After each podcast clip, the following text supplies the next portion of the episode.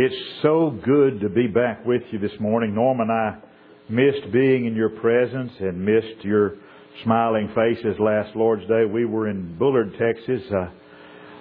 Quite a proud day for us as we watched them install Matt there as a deacon in the Bullard Church of Christ and heard some of the good things the elders there had to say about him. And so we appreciate the opportunity to be away last Lord's Day, and we look forward to being back with you this morning. That said, I read an interesting little story not long ago. Oftentimes, you and I fail to realize just how important the little things in life are. It seems that this elderly woman always went to the branch post office close to her house in the town where she lived. Her reason for going there was quite simple. She said the employees there are so friendly. One year she went to the branch post office right before Christmas to buy some stamps. Well, you can imagine what it was like. People were there mailing packages. People were there picking up packages. And there were long lines there. And someone pointed out to her, they said, "Ma'am, you could save yourself the long line by buying your stamps from the machine that's out in the lobby of the post office." She said, "Yes, I know. But the machine won't ask me about my arthritis." Sometimes people just need a kind word. Sometimes people just need a kind act performed. Good luck with that in this world we're living in today. Look around you and tell me what you see. Partisan politics, wars, anxiety, ruined relationships, airwaves and social media filled with all kinds of venom and vile and hate-filled things. This world you and I live in today, right here, right now, is in desperate need of kindness. When Paul wrote that beautiful 13th chapter of the First Corinthian letter, that chapter we refer to as the love chapter, he told us that love suffers long. And what else? Is kind. In the Galatian letter, Paul tells us in chapter 5 that the fruit of the Spirit is love. And as one of the attributes of that fruit of the Spirit, he tells us kindness. He was writing to the church at Ephesus in Ephesians chapter 4 and verse 32. And he says to those brethren in the church there at Ephesus, "Be you kind one to another, tender-hearted, forgiving one another, even as God for Christ's sake hath forgiven you." Kindness is more than just being an attribute of love. Kindness makes us more like God. If we really want to be like God, and if we really want to have a Christ-like spirit, folks, we're going to develop a heart of kindness. Now, kindness is something that seems pretty ordinary. But when you stop and think about it, kindness is both remarkable and it is inspiring. Exhibiting kindness can literally change the lives of those we come in contact with. To be sure, kindness may be one of the most underrated attributes that you and I can have in our lives. How many times in your own life have you felt discouraged? Felt like the walls were closing in on you, the roof was falling on top of you, and the floor fell out from under you. Everything's against you. And you were met by someone who was willing to show kindness to you. I wonder How many lives have been changed by that? How many lives have been changed by someone showing kindness? It's been said that more people have been brought into the church by the kindness of real Christian love than all the theological arguments in the world. Have you ever wondered about children? How two children can grow up in the same house, the same set of parents, raised with the same level of love, and those children come out and be so different. It's like a story I read about a man that had a dog. And that dog was a loyal, faithful member of the household. That dog had been a part of that home for 13 years. But as often happens, that beloved pet's health had deteriorated. And the pet's health had deteriorated to the point that the only kind thing to do would be to put that dog to sleep. Those of us who've had animals that we loved and loved dearly can only imagine the way that that family agonized over having to do that. It was something that the man and the wife and the children talked about, and they made the decision and then they postponed it, and this had happened repeatedly. Well, the day came that all the family members except Dad were out of town. So Dad decided that it was time and he would spare everyone else the agony, and Dad took the dog to the vet. He drove to the vet's office. The dog crawled up on the seat and put her head in his lap. And that just made it that much harder when it came time to carry that dog into the office. But he took her in. The vet gave her an injection. She went to sleep. And he went back out to the parking lot. And he just sat there in the car for a long time, alone with his thoughts, with tears coming down the sides of his face, before he went back to work. It happened that this man and his brother worked together. He walked into the office late that morning. Brother said, "Where have you been?" He said, "Well, let me tell you." And he told him all about the morning's activities. The brother looked at him and said, "You mean to tell me that you paid a vet to put that dog to sleep? You could have just brought that dog to me. I'd have knocked her over the head and taken care of it. Wouldn't have been a problem." Two brothers. The same parents, similar upbringing. Here's the difference. One understands the concept of gentleness and kindness. One is tender-hearted, while the other is callous and insensitive in spirit.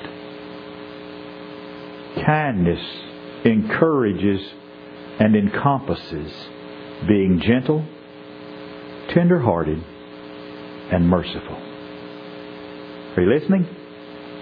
If you and I want to be like Jesus Christ, we will be kind.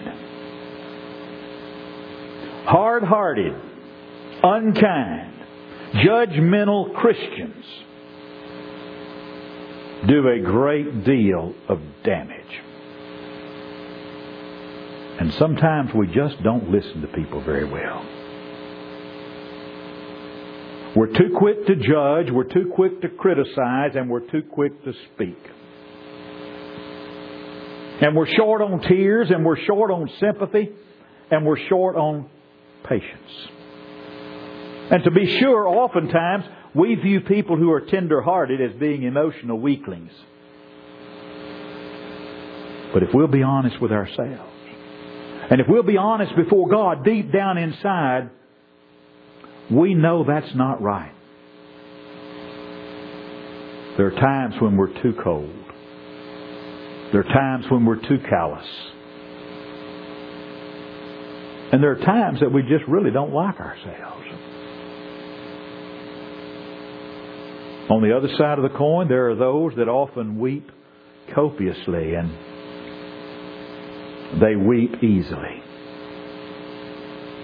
But oftentimes those who weep easily and those who weep copiously, their tears are without any real meaning or value. There's no driving power in those tears. They only bring an added weakness. You see, there are some folks that feel very pious and gentle because they have a capacity for weeping. How often do we look at other people as a custom-designed creation of Almighty God? Back in the early morning of time, God said, "Let us make man in our own image. In the image of God created He them. Male and female created He them." Every man and woman on the top side of God's green earth today is a custom-designed creation of the God of heaven. Someone who has the image of God stamped on them. They are the object of God's greatest affection. Someone God loved enough that He sent His only begotten Son to die for them. Someone Jesus Christ loved enough that He went to the cross and shed His blood for them. Being kind to others is to feel toward our friends and our enemies the way Jesus felt toward His. It's to have the attitude of Jesus toward the sinful and the suffering. It's to feel the way Jesus felt toward those that were the outcast.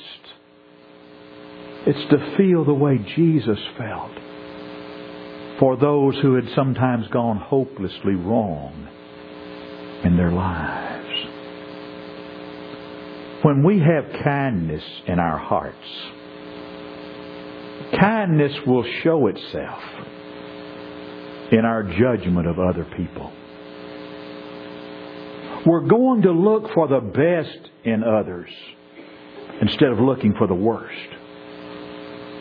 We're going to look for extenuating circumstances behind their behavior rather than looking for things that incriminate and prove guilt and condemn. Kindness will make us be slow to condemn others and quick to commend others. And we'll do it not simply from a sense of duty.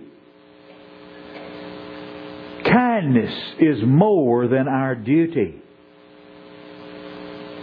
It is the spontaneous expression of a loving heart. And if we're kind, we'll think and say the best possible thing we can say about a brother or a sister, about an erring brother or an erring sister. When we're kind, we're going to give and we're going to serve. You remember a story that Jesus tells that Dr. Luke records for us in Luke chapter 10? It's about a man that was on his way from Jerusalem to Jericho. And that was a road that was filled with mountains and caves.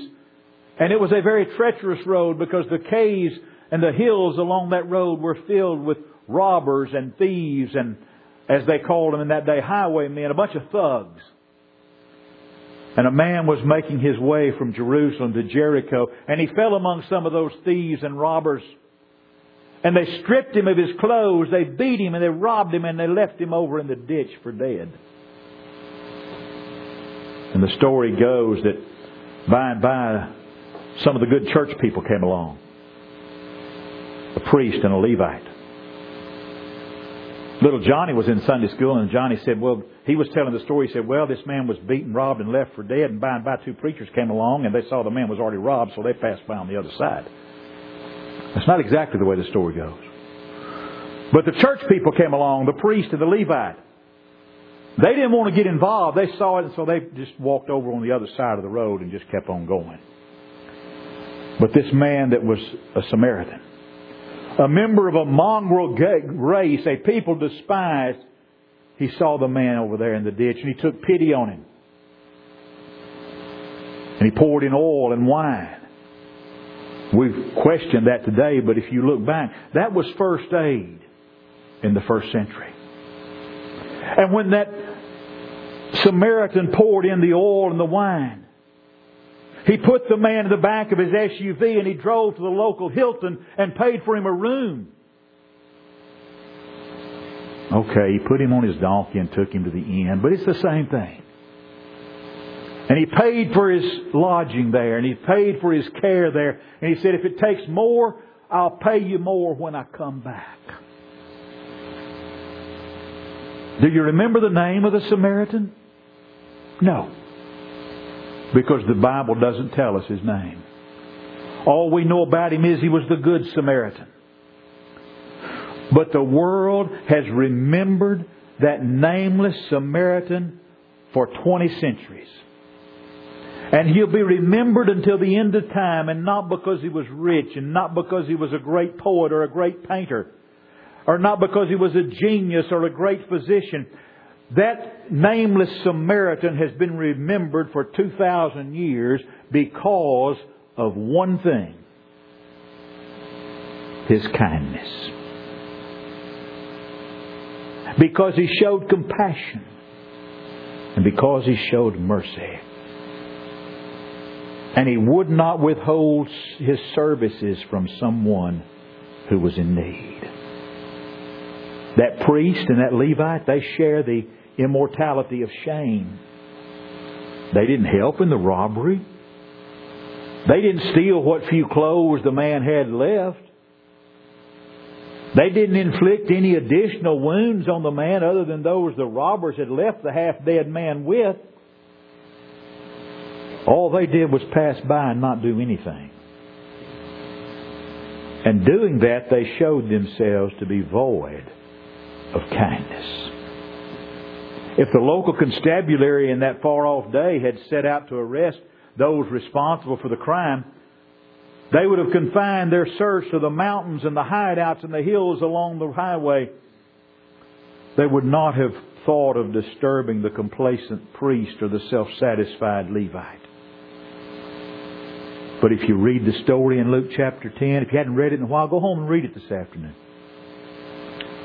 If you read the story in Luke chapter 10, Jesus Christ puts the priest and the Levite in the same category as the robbers. Because they were all alike, because they were lacking in kindness. And along with that lack of kindness was a lack of mercy. Those who are kind do not confine their ministry to the giving of material substance. There are times when our fellow man needs that kind of help and needs it desperately. And when the need arises, we have a duty to meet that need. But while there are those in our world today in need of physical bread, there are far more that are in need of the bread of life, Jesus Christ. When we're kind, we will give others the bread of life. And those who are kind are also forgiving.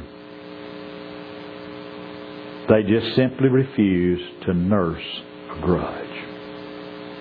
I've known people over the years that could give you book, chapter, and verse for why baptism is essential for the remission of sins, why baptism is by immersion, why we sing and do not play the instrument. They could give you book, chapter, and verse why we take the Lord's Supper every first day of the week. And they were extremely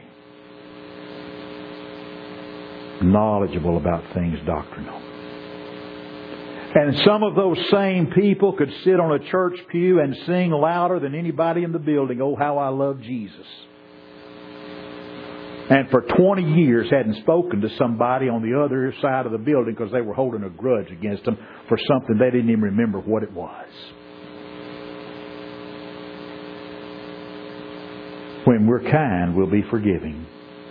will refuse to nurse a grudge. And those possessed of kindness consider hatred in their heart as something that's deadly and something that's damning to their souls. Those that are kind love their enemies. They bless those that curse them. It's not easy. Nobody said it'd be easy. Those that are kind pray for those that despitefully use them and persecute them. Doing that, they show themselves big with something of the bigness of Jesus Christ. But you know something? We need to remember our own need of kindness. What does Paul say in Galatians chapter 6 and verse 1? Brethren, if a brother or sister be overtaken in a fault, restore such a one in a spirit of kindness, considering thyself, lest thou also be tempted. If we consider ourselves seriously, we're likely to realize that the faults we most sharply condemn in others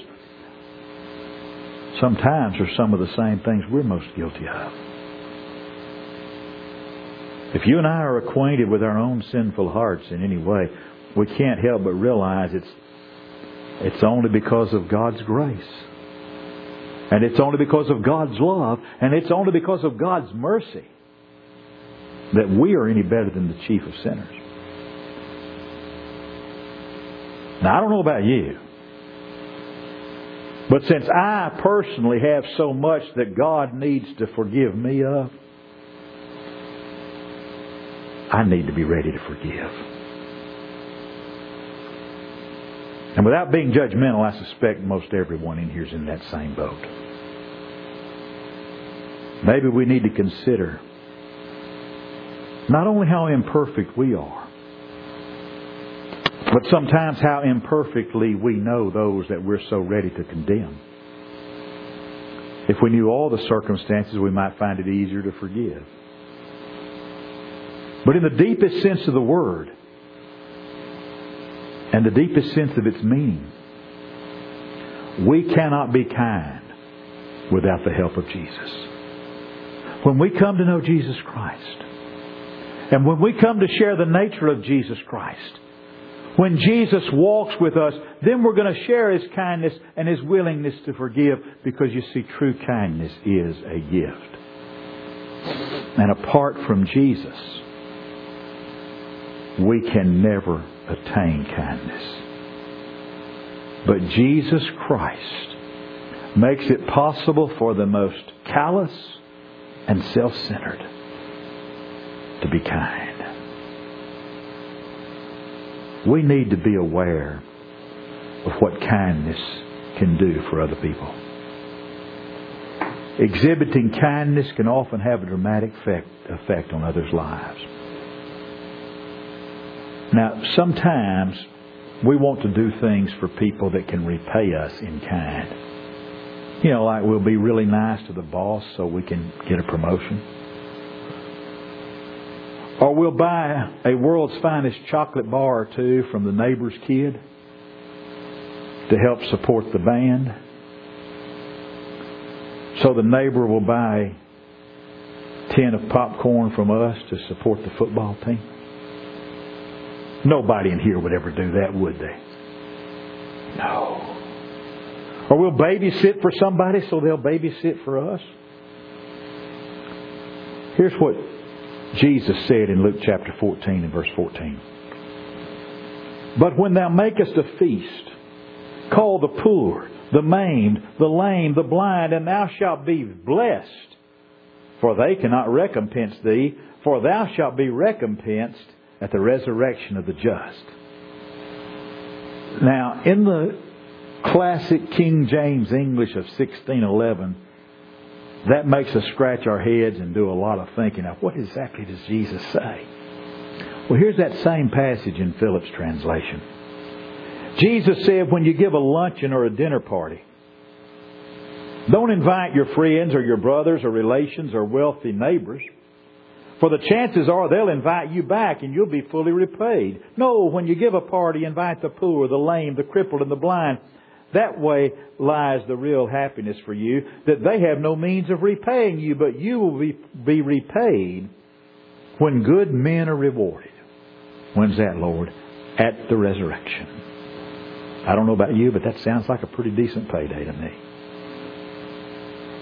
Sometimes in order to be kind, we've got to be willing to be inconvenienced just a little bit. Remember that story about the Good Samaritan? How many times do we not show kindness because we just don't want to go to the trouble to do it? That Samaritan went out of his way to help someone that was in need. We've got to be willing to allow ourselves to be inconvenienced sometimes just a tad, if we're going to show kindness and gentleness to other people.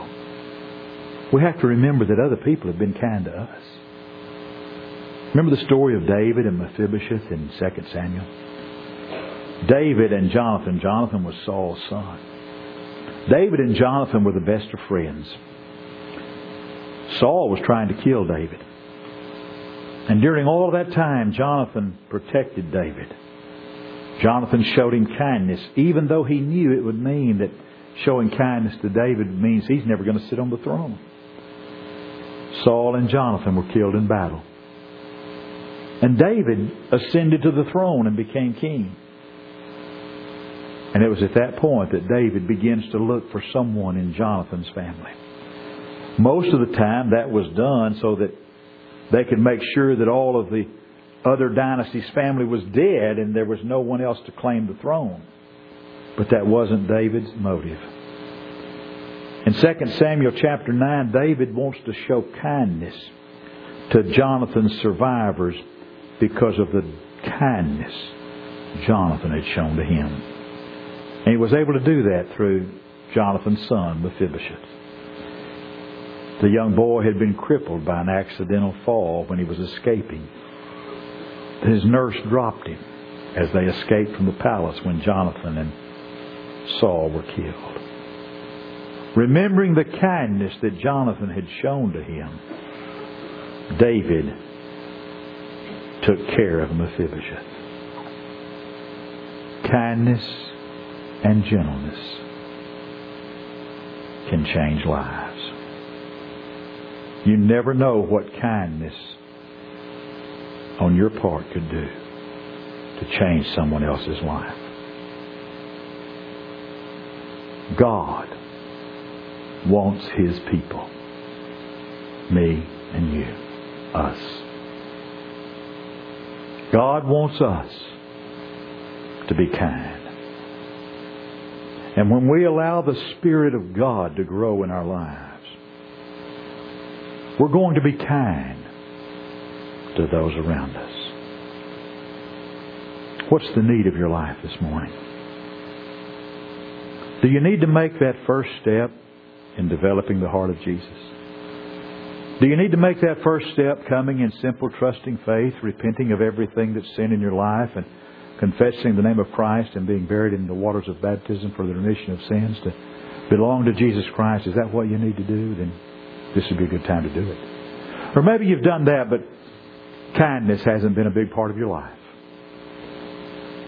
And you need to have brothers and sisters pray with you and for you to be kinder. Or maybe there's some other need that you have. If there are needs in your life that we can help you with, needs in your life that you need to make known to us for us to help you with. In the words of the song, "Bring Christ Your Broken Life." This is your opportunity to do that as together we stand and while we sing.